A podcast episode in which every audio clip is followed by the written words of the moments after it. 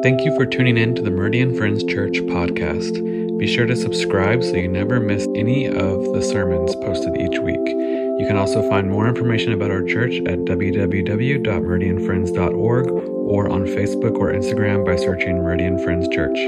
Now, enjoy the sermon. So appreciate our worship leaders. I told them no pressure, but today's all about worship. I want to invite you to turn to Acts chapter 4, if you would. We'll go ahead and display the sermon notes with the other machine up here.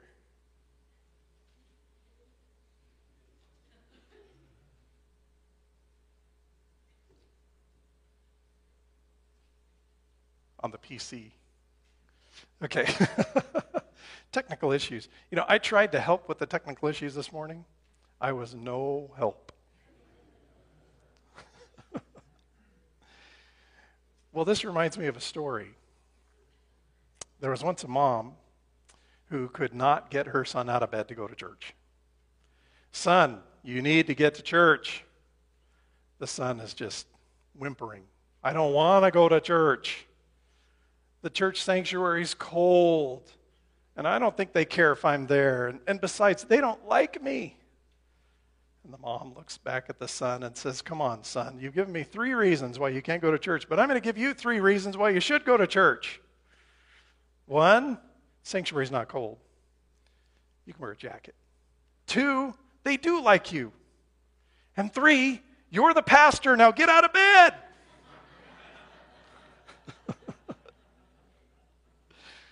So there you go. Today's message from Acts 4 happens to be about worship. And really, I want to ask the question today what is our attitude about worship? I'm apparently unable to switch. What's, oh, I'm, okay, I can, I can hold on. Um, but what is our attitude about worship? I want to invite you to uh, turn with a Bible, and it might be really important that you have your Bible. Use one in front of you, and you turn to Acts chapter 4, and I'm going to read from verse 23, uh, just a few verses here. And the circumstance of what's going on this is the first century church, and some of the disciples have been busy sharing the good news of Christ in the city of Jerusalem. And this is very unpopular. They're preaching, this is just after the resurrection of Jesus, that Christ is alive and that he's real and they're giving them some really pointed, pointed sermons about Christ and who he is. To them, it's very difficult for them to hear. Of all things, they heal someone. There was a person who was a beggar, and this was a very public healing. Well, members of the Sanhedrin, the religious leaders, they did not like it. They felt very threatened by this new movement. The first believers in the book of Acts called themselves followers of the way. Do you remember Jesus called himself the way? They were followers of the way, and, and there were religious leaders who were very intimidated by this, who did not believe that Christ was alive. They rejected it. But the followers of the way were gaining popularity. By this point, already in Acts chapter 4, there were over 10,000 believers. Uh, the church is exploding, and they don't know what to do. What we're about to read is somewhat political in the sense that they decide to throw them in jail because they don't know what to do with them. They throw them in jail overnight because they won't quit preaching about Jesus and they're becoming really popular. So this picks up right here in verse 23 upon their release from jail. So would you stand with me as you're able?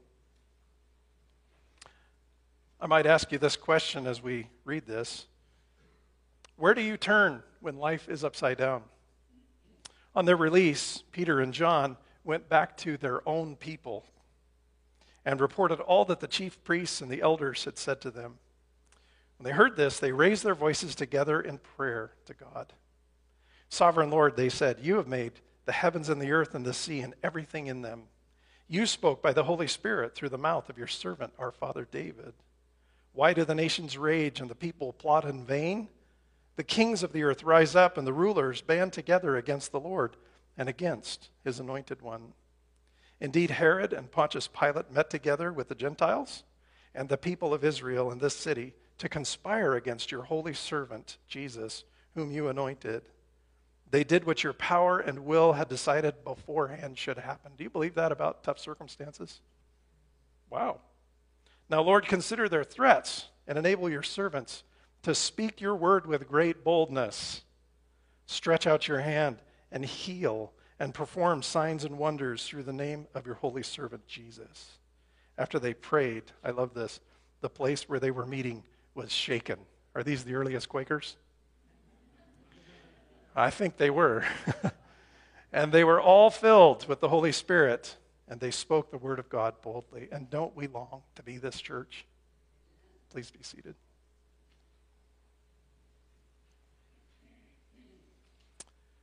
So, where do you turn when life is upside down? I love this passage in verse 23, and I'm so thankful for my technologically wonderful people. Thanks for fixing that. Verse 23 On their release, Peter and John went back to their own people. Don't you like that?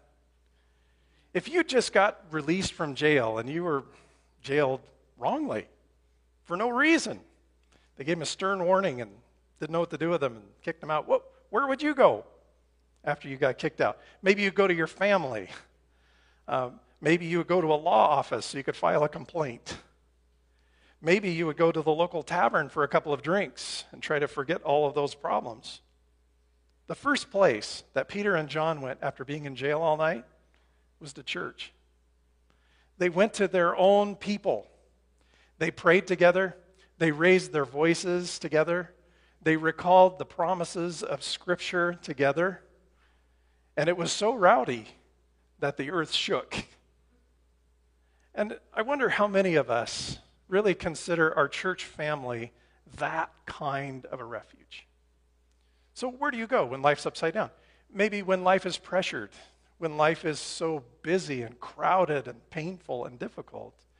You know, for some, church is sort of the first thing to go in the schedule. I'm too busy. I've got too many problems. I've got too much to handle and too much to deal with and, and we sort of begin sloughing relationally. You know, small group, I don't know if I have time for that. Um, reading my Bible every morning, I'm not sure. Coming to church on a regular basis. These good disciplines that we have, I think that they're there for Peter and John and these disciples because they just knew they needed it. I'm sure that the whole church wasn't gathered because there were so many of them. But I picture this as some kind of a smaller gathering of believers, don't you? Those who had been praying for their release, those who knew exactly what was going on, had been perhaps praying for them through the night. They're connected with a group of people. Church for them is a lifeline. It's something that's absolutely essential. You know, Teresa and I were in Costco yesterday. That's such a brave thing to do to go to Costco on a Saturday. Am I right? That is not where I go when I'm under pressure. We needed something. Went to Costco and we ran into a couple that were baseball friends. So our son and their son played together when they were like 12 years old.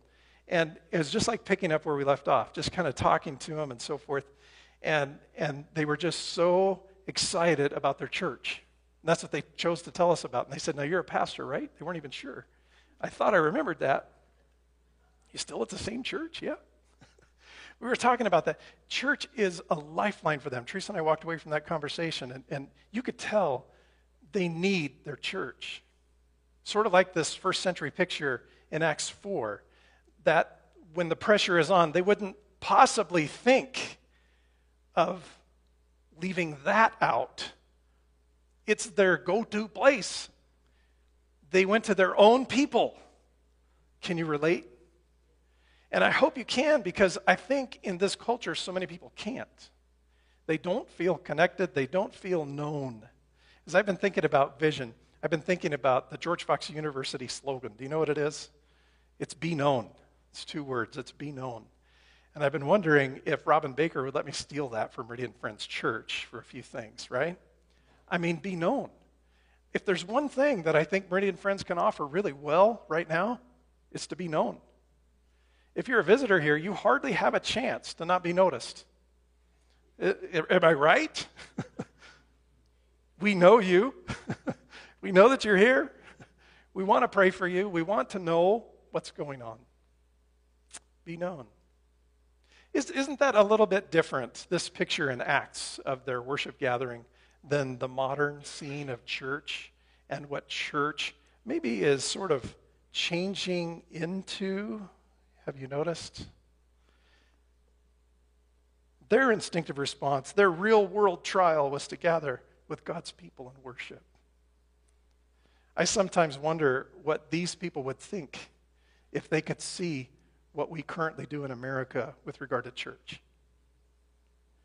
Last week, you were so patient with me because I showed a video that I like called Me Church. Do you want to see the follow up to Me Church? Can you keep laughing with me at ourselves, not anybody else? That's the caveat. Are you ready? Oh, uh, you're supposed to fill this in first. I'll get it to you afterwards. You ready? Here it is.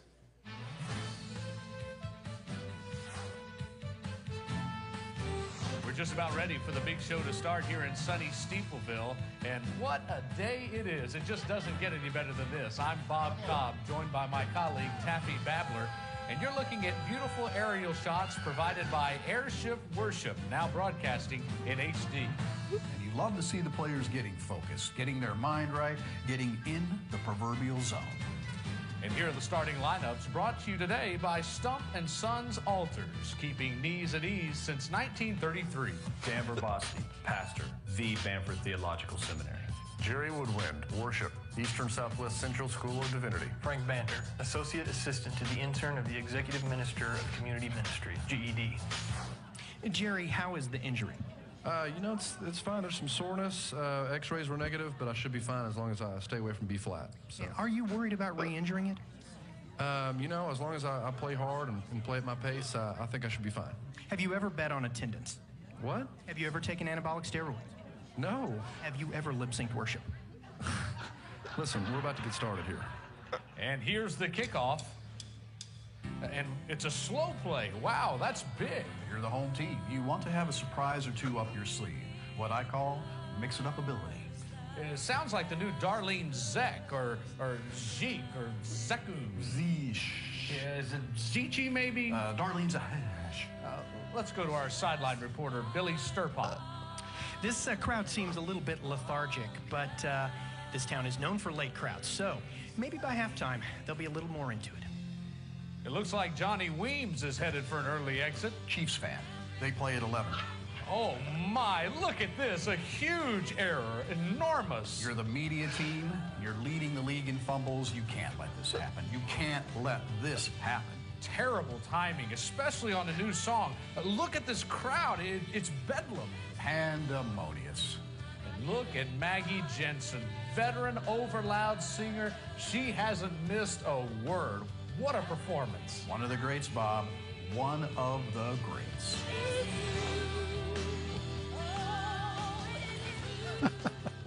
I see there's some humor out there. Can you see why I just forgot all about the outline? We got to get to that video. Cracks me up. A few years ago, some of you walked into a first century Jewish synagogue ruins with us in Israel. And, and the thing that you probably noticed is the whole building was as big as this section of seats. And that's where Jesus opened the Torah. and, and I just think about how different church was then, right? It, it was so different. And, and what did it look like then compared to what should it look like now? In the history of the church, as I read Acts, they were so engaged, they were so involved, they were all participating with passion and, and interest and engaged. Did you know, however, by the time the late 1400s rolled around, just before the Reformation, that church had become a performance? Did you know that? The Reformation turned that around.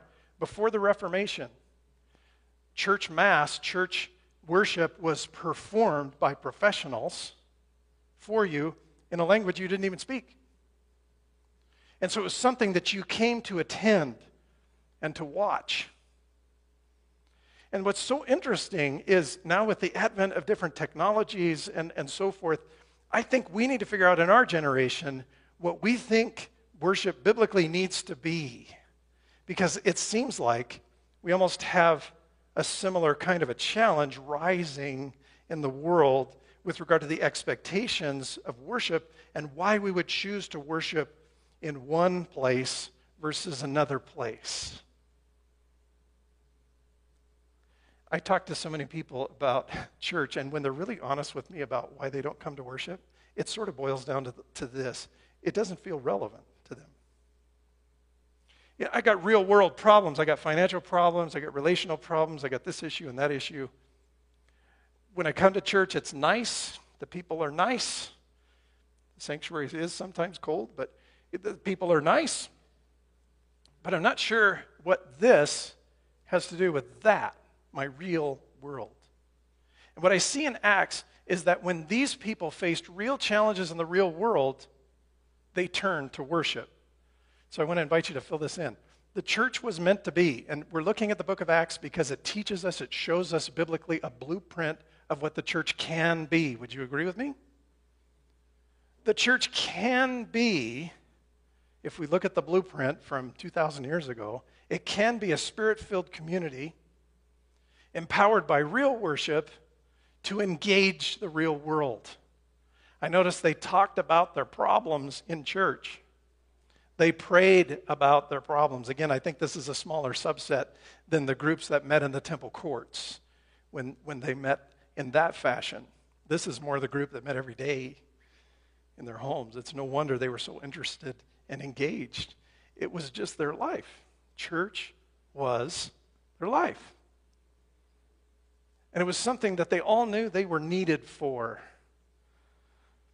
I want to talk about what I feel are three essential qualities for worship. And the first one is this real worship, according to what's happening here in Acts, is always first and foremost, it's God focused. They raise their voice together to God. Sovereign Lord. That word sovereign actually in Greek is despotes, which which isn't a pleasant connotation as the word developed, but it, it has to do with a sovereign who's a despot. It's someone who makes the ultimate decision and we don't have any say in it. They bring their real world problems to the only one they know is in absolute, final, unquestioned control, and it's the Lord. So they took their real problems and they brought them into a worship that was authentic that was connected, that was relevant, that was real. You, Lord, made the heavens and the earth and the sea. You ever just look around at creation and say, God, you're amazing? You put everything in them. God is the supreme. You know, uh, worship, another word for worship is to magnify or to glorify. When we magnify God, it's not that we make God bigger. God's already big. It's that we make God bigger in our thoughts. We make God bigger in our community. We make God more the focus in our lives, in our souls. Worship helps us to do that. Singing, often the songs that we sing are scripture, helps us to remember who God is and then who we are before God. And in that comparison, He is the sovereign, He is the Lord, He's magnified. And worship helps us remember, remember that. Just could you shrug your shoulders and say, I'm not in control of the universe? Isn't that a good feeling? Because it's kind of messy right now. Maybe your personal world is messy right now. Shrug your shoulders and say, Jesus Christ is Lord. That's an act of worship. It's an act of worship to come into this place and to reverence Jesus and to say, You alone are sovereign, you alone are Lord. Why is this difficult for us? Well, I think a big reason in our world is we're just plain distracted. Don't you? There's just so many other things that we think are important. So many other things. And God says, I'll have no other gods before me. But we ignore that. And when we do, I do think that our worry, I do think that our problems follow us when we don't keep God's first, God first, when we're distracted, and, and we all are, aren't we? I mean, compared to the first century church, they are focused. Worship is what they live for, but we're pretty distracted. I think a, a, a help for us, and I want to offer a couple of helps along the way. If our worship is going to be God focused, I think we need to be really intentional about our preparation for worship. And the most obvious preparation is obviously what we do with our whole lives. If we're not busy listening to God, worshiping God, reading His Word, fellowshipping with others throughout the week, worship is going to be boring. It's going to be irrelevant. It's not as if we're going to turn on a switch for a few minutes of time each week and suddenly be engaged. Worship is to be a 24 7 activity, it's all of our lives. You know, last week, the weekly question, we had great response to the weekly question about an act of service. We talked about the importance of service in the life of the church. Today, we're talking about the importance of worship. We had 16 responses. Let me read a couple of them. Um, someone said their most meaningful act of service music, decorating. Um, I'll just read through several of them. Mentoring, um, Bible school, funeral kitchen help, scheduling meals for surgeries. I minister, I love this one. I minister to the drivers who take me to my medical appointments. I won't name you by name on this one, Bonnie, but I loved it. I sometimes get them to church. I build friendships. Do you know what this stuff does out there for what happens in here? Bonnie can't help herself. She'll say, That was a beautiful song. After the song. And somebody else will say, That's right, amen, that's right. If we're engaged, someone else said working with abused women, Sunday school, launchpad, spring and fall cleanups, fellowship team, youth summer camps. By the way, somebody put fall cleanup. I love that one of the stewards got a pen and wrote that down because, because some of them that are busy fixing stuff, they, they don't like writing stuff. Are you with me? We're all different. Youth summer camps, um, preparing for a golf tournament that was a fundraiser to plant churches, vacation Bible school, planting a friend's church. We have an online regular attender who was part of a church plant in Bakersfield, California. That, that gets my juices flowing. Um, Fine Arts Committee, uh, musical ministries, and on and on and on. The most important preparation is how we choose to live our life the rest of the week. Would you agree with me?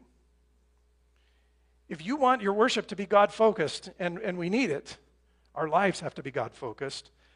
And just to be kind of practical, let me say this about preparation. There are also things we can do to fight this distraction that we all feel, even if your whole life is God focused. Don't be in a hurry when you come here on Sunday morning. Don't be in a hurry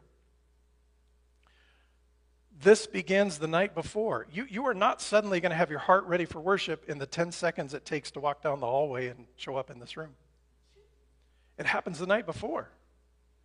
For some, you know, this is simple, but laying out their clothes the night before, going to bed earlier, setting their alarm earlier, spending some time with the Lord, prayerfully inviting the Spirit to talk to you today, or that you can be used as an encouragement to somebody else who really needs it that you're going to sit by this week. Being intentional, walking into the sanctuary early. Teresa mentioned the beautiful prelude music. You, you hear what I'm saying? Our worship needs to be God focused, it's reverent. It's not the same thing as barging into a football game just after the national anthem with your hot dog. It's about coming before the creator of all, the sovereign Lord, the one who loves you so much, he released into the care of humanity his only son to die for our sins. He deserves the gift of worship. He is worthy of anything that we can give him. And we only do it like this once a week. Come with a holy expectancy. Real worship is God focused and it's Bible based. I'm looking at the blueprint here in the book of Acts. And one thing that I notice really strongly as they take their real world problems to real worship is that it's focused on Scripture. You spoke, they said in prayer, by the Holy Spirit through the mouth of your servant David. Do you know what they're doing when they say, Why do the nations rage and the people plot in vain? They didn't make that up. They're quoting Psalm 2. They know Scripture. Our worship will be better if we study God's Word. It may be kind of boring to us if we don't take any investment and interest in God's Word the rest of the week. I think a barrier that we all have as adults is this plateau. We sort of think that school is for kids, and that I'm done learning what I needed to know. And in fact, the word academic means unimportant. And we tend to think that continued learning is academic, it's not connected to real life. I want to tell you, God wrote you a love letter to help you with this life. You do not have to try to navigate this world by yourself. Study it, fall in love with Scripture, go deep. Don't somehow assume, I've already got it all. But I think that's a real challenge for us, isn't it? It really is. You know, the more you learn, the more you want to learn. The more you learn, the more you find out you didn't know. A real education is learning something you didn't know you didn't know. And so that's why it's so easy to stay in ignorance. It's because you don't know what you don't know. Isn't that a true education?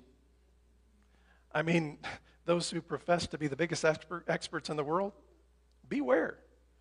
I think the most educated people in the world are the most humble because they realize that they're only scratching the surface on any given topic. Are you a Bible scholar? Remedy never stop growing. Go deeper, go deeper, go deeper.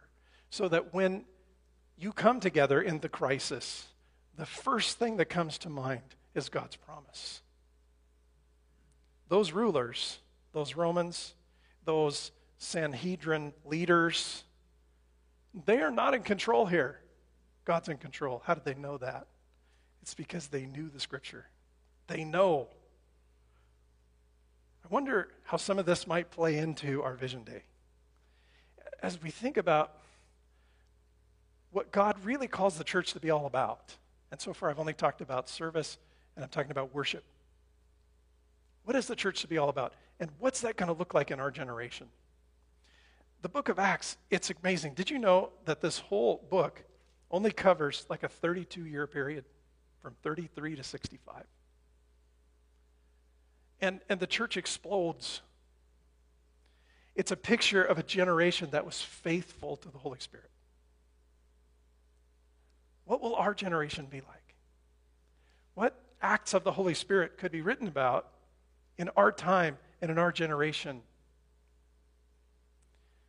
Real worship, finally, is passionate and participatory. And really, this is the one thing that, that I, I've been trying to say the whole time. I'm sure you figured that out. It wasn't detached. Worship for these people was not an obligation or a dull habit, it was their life. They raised their voices together for one another. It's a picture of community, a worshiping community. It, it's, it's a church that didn't want to have worship done for them. It's a church that knew that they needed to participate and be the ones who were worshiping with all of their hearts. You know, we live in a culture that doesn't know how to sing. Is that okay to say, by and large? Today I sat with one ear to Teresa and one ear to Jim Williams. What a treat. I loved the music today. I could hear them singing in both ears. I love that. It's participatory. It encourages me to sing louder, by the way. Didn't you love the over loud singer in the video? I just love that. I get it. I know I'm not supposed to sing over loud, especially if I have a microphone or I'm up here, but but doesn't the Bible say make a joyful noise? You've heard me say this before, but a lot of us consider ourselves prison singers. We're behind a few bars, and we don't have the right key. You know about prison singers. Just hear this. What I see that's raw and real and authentic and genuine and biblical doesn't have anything to do with the performance. And by and large, our culture does not know how to sing. I have been privileged to worship with, as perhaps many of you have, on a serve trip in Mexico. And I've heard nationals sing there boldly. And boy, do they worship a long time. Same thing in South America. I got to preach in a foreign language. Hardly know what I said. but it sounded really cool coming out from the other person. I said that. then they'd laugh when I didn't make a joke. I don't know. But their singing was raucous. And it went on and it went on and it went on. Were they in the right key? Probably not. But it was so joyful. And, and I just kind of think, as I experience that, that just feels right. Now, I think that being polished is really important because honestly, when we do make mistakes, it only calls attention to ourselves, and, and we're trying to magnify God. So I'm all for putting a lot of discipline and hard work into worship. I think it's really important. And I want to learn together with you what it means to participate in worship. We need to be led, but we need to follow. And we have people investing tremendously in our music ministry. And you know, I don't have to tell you, by and large, in our country, more and more people just don't sing. Am I right? I read an article for this sermon called Nine Reasons People Don't Sing in Church. And it's really interesting. And, and it's a genuine barrier in our culture. It's not unique to Meridian Friends Church at all. It, it's, it's something that I think I'd like us to think about and to figure out. What is real worship? Well, here's what it isn't it's viewing church as a performance or as an obligation. Enough said? I think that's what it isn't. What is required for us is our investment and our intentionality. Can we do that? Pray that we will. I know that we can. You know, as I've been starting on this series of what the church is called to be called to do biblically, just five simple things. As I've only gotten to the second one, I feel affirmed that our church is doing a lot of things right. I'm thankful for our investment in worship. Thankful. But I also feel like I know in my heart I have so much further to go. Don't you?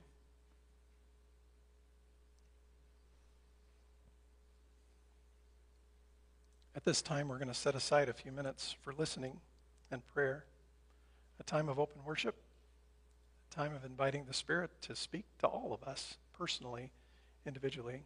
I hope the Lord tells you something that you need to hear on an individual level. If you also are prompted to share something with all of us. Be obedient to that prompting and share to the microphone. Vision Day is June 4th, but if God's speaking today, don't wait till June 4th. Let's all invite the Spirit to talk to us and to share with us and to speak with us. As a way of praying for God's leadership over us, I want to read Psalm 23. The Lord is my shepherd. I shall not want. Meridian friends, we, we don't lack anything with him as our shepherd. Amen. He makes